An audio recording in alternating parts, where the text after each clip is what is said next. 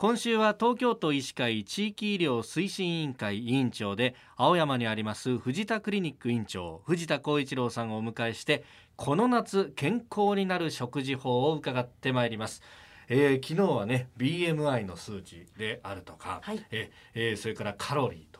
いうあたりをお話しいただきました、まあ、バランスのいい食事をしなきゃというところでの実践編でございます。あの我々働くものの見方、えー、近所にあるとついてしまうコンビニコンビニエンスストア、はい、ここでですねじゃあお昼ご飯を選ぼうとすると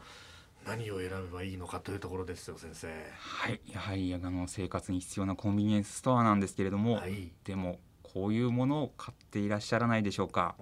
ツナマヨネーズおにぎりに明太子マヨネーズおにぎりと春雨スープこんな組み合わせとかあるいは、ええ昆布おにぎりとフライドチキン。組み合わせいかがでしょうか。いいですね。いや私むしろこの春雨スープみたいなですねこうおしゃれなもんじゃなくってもっとですねがっつりとした、はい、なんかあの背脂ちゃっちゃ系の名店ドドンみたいなこうとんかつみたいなものをこうドーンと買っていくと。で気になるのでちょっとあの体に良さそうなお茶を買うみたいなことで やろうとするんですけど先生どうですか、はい。あの食事のバランスと言いますが、まあ、何をバランス取るのかって言いますと、まあ、大きく分けると主食主菜副菜になります。主食は糖質でエネルギー源、はい、主菜はタンパク質で体を作るもの。副菜はビタミンミネラル。食物繊維で。平たく言うと主食が糖質。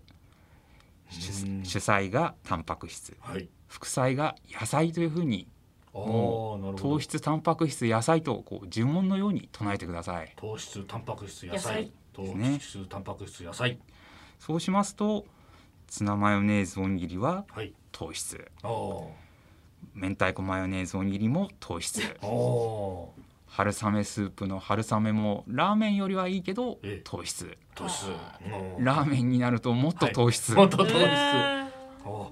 糖質糖質。糖質ですね。なるほど、はい、全くバランスが取れてないわけですね。はい、どういう組み合わせが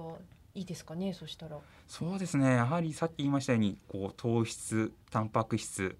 野菜がバランスよく取れるようにということになりますと、うん、例えばもち麦の梅昆布おにぎり、鮭おにぎり、野菜が取れる豚汁。温泉卵などというふうにきますと糖質糖質野菜タンパク質というふうな組み合わせになってバランスが取れてくるかと。あとサラダをこう買おうと思ってこうサラダ売り場を見て私なんかが目につくのはどちらかというとパスタサラダとかですね。あるいはあのポテトサラダとかそういうやつなんですけどあれは野菜を取ったことによってもうなんかうんざりされてますね。いえいえ確かにサラダと書いてありますから手に取りたくなるんですけれども、はいええ、パスタも糖質じゃがいもも糖質 ということでちょっと野菜だけじゃないものを取ってしまうので そこはね。ちなみにコンビニでパンを選びたい時もあるんですけど、はい、パン派の人におすすめの組み合わせは何かありますか、はい、それはもうパンって言えばやっぱりあのあんパンクリームパンジャムパンいいですね。ですがでもそれやっぱりあんこもクリームもジャムもみんな糖質なので、はい、まあ糖質がいっぱい取れてしまうというところがちょっと注意というね。これ生野菜